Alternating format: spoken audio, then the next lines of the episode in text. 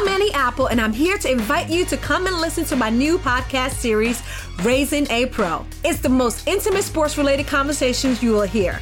Each week, we explore the journeys of some of your favorite NFL players through the eyes of those that know them best. From Joe Burrow, DeAndre Hopkins, Myles Garrett, Ezekiel Elliott, Nick and Joey Bosa, just to name a few. With exclusive insights and information, we leave no stone unturned. Subscribe now to Raising a Pro on your favorite podcast app. HT Smartcast. You're listening to a Hindustan Times production brought to you by HT Smartcast. Hi, I'm Sanchita Sharma. I'm the health and science editor with the Hindustan Times. Welcome to my podcast, Healthwise. Each episode will bring you up to speed with the top of the mind health, science, and environment issues. You'll hear experts who will help you better understand policy and decipher jargon so that you can make the choices that work best for you.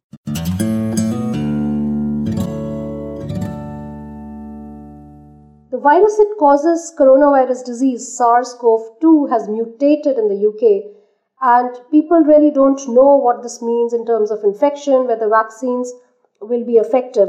So, I'm here with Dr. Harsh Mahajan, who's the chairman of Caring DX, which is a center for advanced research in imaging, neurosciences, and genomics, and they also do next gen sequencing. And Dr. Mahajan also heads Mahajan Imaging, which is one of the leading private labs in India conducting RT PCR tests for COVID 19. Hi, Dr. Mahajan. Welcome to the podcast. So, today we're going to talk about how SARS CoV 2, the virus that causes COVID 19, has mutated in the UK. People don't know what this means, and it's really, really worrying them. So, I want to start by asking you, Dr. Mahajan, how significant is this mutation and how will it affect viral behavior? Uh, thank you very much uh, for having me uh, on your podcast. This uh, mutation was first uh, uh, you know, seen in the UK around 20th, uh, 21st of September.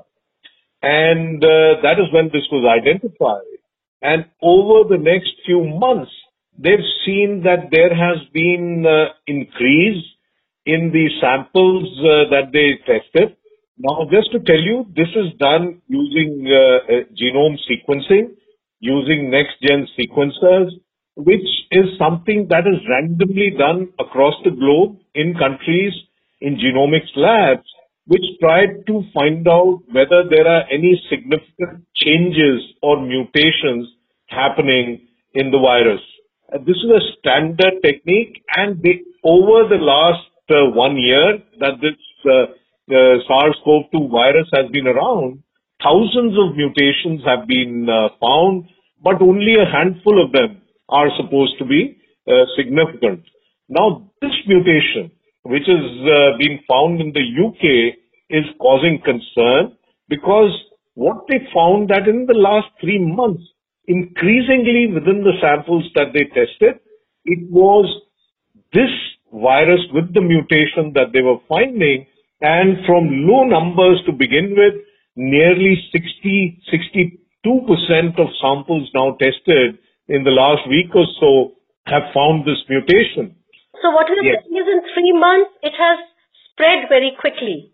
It's that is what uh, appears to be the conclusion, that this has spread quickly and where in the beginning there were multiple strains that were uh, uh, there in these three months, predominantly what they are finding, especially in the southeast parts of England, including London, that the majority of uh, the virus infection that's happening is because of this mutated strain, which is now called B117.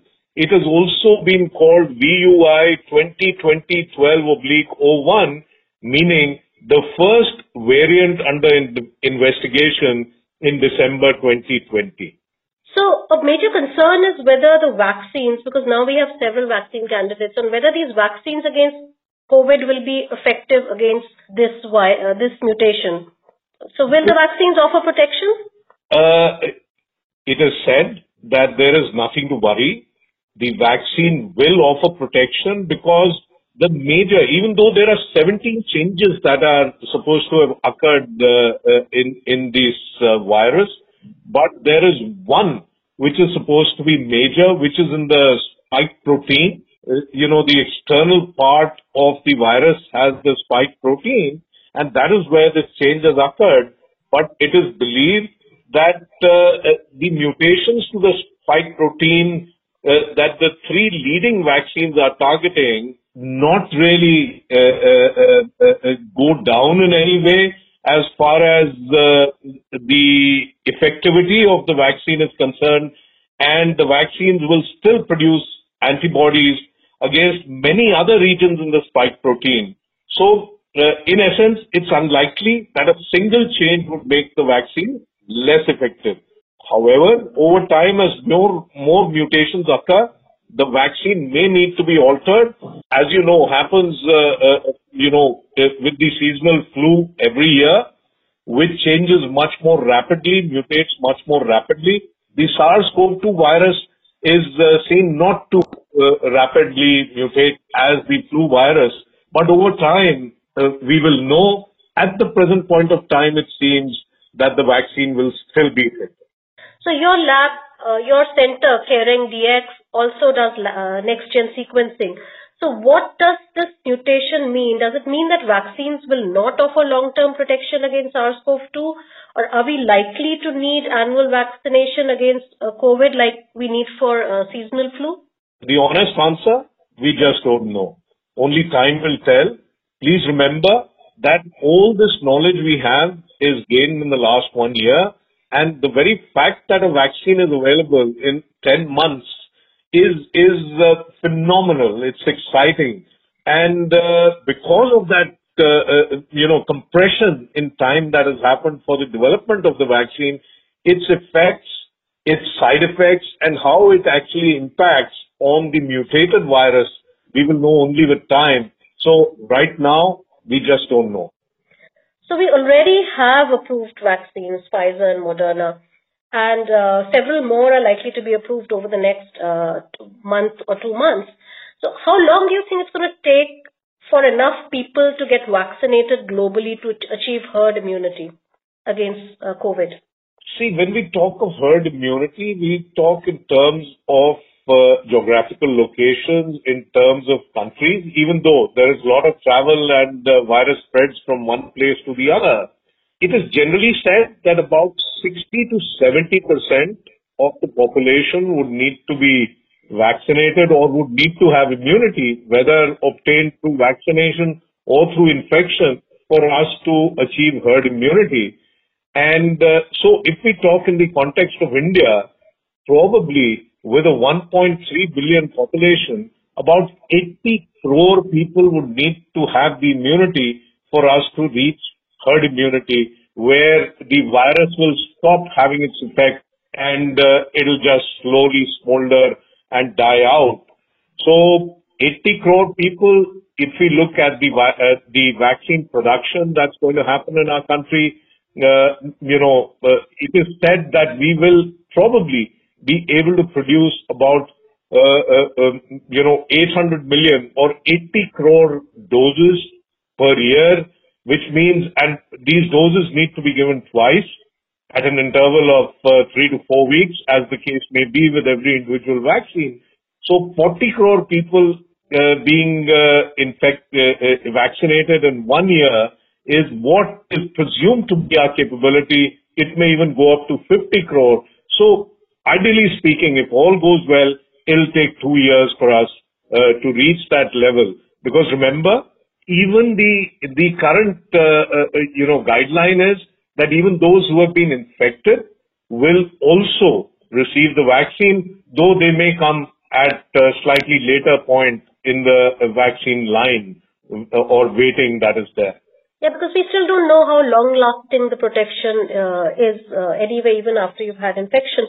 I wanted to ask you, do people need to continue taking precautions and do we need to take extra precautions now that we know that a more infective form uh, of the virus is, is uh, present, which can which is spreading very rapidly? That is absolutely right. Just because we see that uh, in Delhi uh, we've now reached 893 new cases per day from uh, uh, 8,000 and India is at around 19,000 new cases doesn't mean that we stop taking precautions. It's because we took those precautions, because we took uh, uh, the disease seriously, that we are reaching this, uh, uh, uh, you know, good position. So we have to continue to wear masks. We have to maintain social distancing, uh, distancing and hand hygiene. And this will need to continue for another two years at the very least. So we have to protect ourselves. The vaccine will do its job, but we have to uh, perform our civic duty because not only are we protecting ourselves, if we are protecting ourselves from getting infected, we are also protecting members of our family, the members in the office where we work, as well as uh, in the community. So there should be no laying down of the guard. We have to keep our guard up and, and in fact, now with this new uh, mutation and this uh, that has occurred, we know that it is much more infective. In fact, it's said that it's probably 70% more infective than the original uh, SARS-CoV-2 virus. And uh, so all the more reason to take precautions. Otherwise, we'll be back again. Do remember that uh, in India as well as globally, it started with a handful of cases in every country. And then, uh, you know, it accelerated and uh, took over our lives. So there is no doubt we need to be more vigilant, more careful, and only then will we overcome uh, this uh, uh, uh, dreaded disease. And my last question for you, you mentioned earlier that we've learned a lot about SARS-CoV-2 in the last one year. So where do you see the pandemic heading? That's a tricky question. Well, you know, I don't have a crystal ball. Uh, so really, I would say I don't know. But definitely, if we are vigilant, if we are careful as a global citizen, each one looking out for himself and consequently for the societies that we live in, uh, we will, this will burn out. There's no uh, uh, two ways about it. The vaccine has come that is going to majorly help.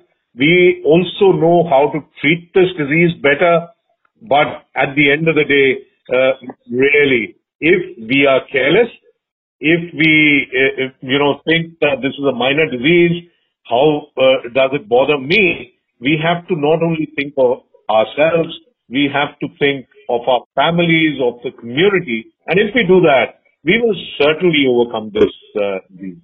Thank you so much. Thank you for joining HT Smartcast. Thank you, Dr. Mahajan. Thank you so very much.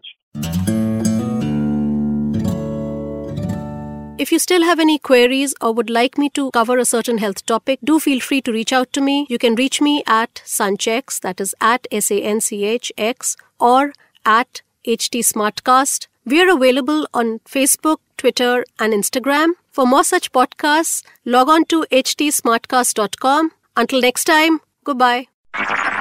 This was a Hindustan Times production brought to you by HT Smartcast. HT Smartcast. I'm Annie Apple, and I'm here to invite you to come and listen to my new podcast series, Raising a Pro. It's the most intimate sports related conversations you will hear. Each week, we explore the journeys of some of your favorite NFL players through the eyes of those that know them best. From Joe Burrow, DeAndre Hopkins, Myles Garrett, Ezekiel Elliott, Nick and Joey Bosa, just to name a few. With exclusive insights and information, we leave no stone unturned. Subscribe now to Raising a Pro on your favorite podcast app.